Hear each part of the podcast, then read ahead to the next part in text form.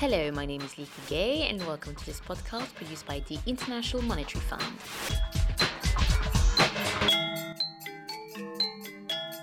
Sub Saharan Africa is benefiting from improved domestic and global conditions. In the latest economic outlook for the region, the International Monetary Fund says it expects Africa's growth to reach 6% in 2014, up from the 5% expected this year. But the slowdown in emerging markets and less revenue into government coffers pose risks to the region. Earlier, I met Montfort Mlachila from the IMF African Department to discuss the IMF's forecast. Uh, first of all, I think it's important to set the, the scene in terms of the global context. Um, the near term uh, outlook for the global economy is improving, although there are still some downside risks advanced country uh, policymakers have uh, diffused several threats to the global economy. Uh, for example, in, in the US recently, there's been some clarity on, uh, on the US fiscal policy. Nevertheless, uh, the pickup in global economy is, is very slow. The global economy is expected to grow by about 3% this year and 3.5% next year. for sub Saharan Africa, the growth outlook remains quite quite robust uh, for most of the countries, uh, despite the, the global headwinds.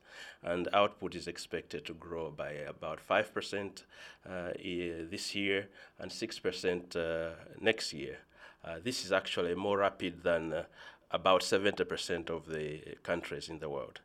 So, you mentioned earlier that there was some clarity on the US fiscal situation. However, the impasse the country found itself in could happen again. So, in the likelihood of such an event, what would the impact be on Africa? The continent uh, is unlikely to be very seriously affected uh, in the short run if this can be resolved very quickly. Obviously, if uh, the uh, impasse leads to serious deterioration in the global economy, this would have a major impact on all countries in the world, including sub Saharan Africa.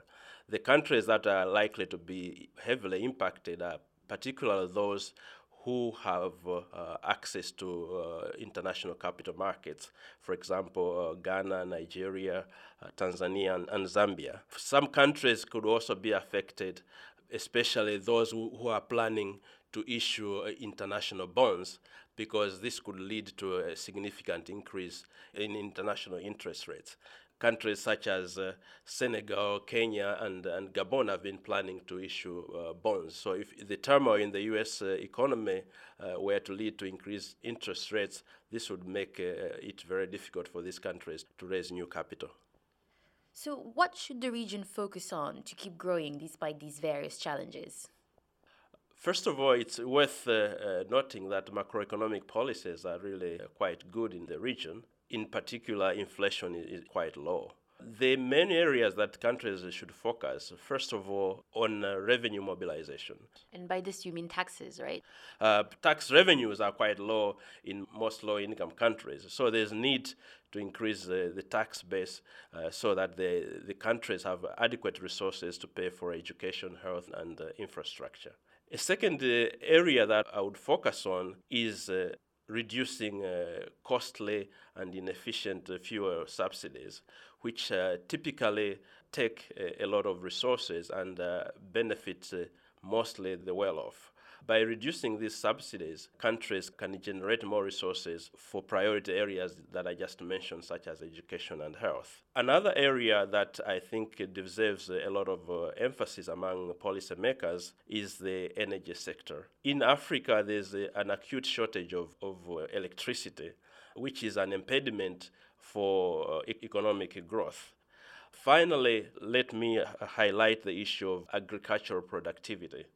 We all know that in sub Saharan Africa, most of the poor people actually are involved in, in agriculture and uh, concentrated in rural areas. Growth in a lot of countries has come from areas such as mining, which do not really benefit a lot of people because they don't employ people. Therefore, in order to make uh, growth more inclusive, it is absolutely essential to raise uh, agricultural productivity.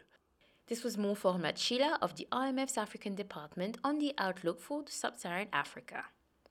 And to hear more podcasts, log on to www.soundcloud.com slash imfpodcasts.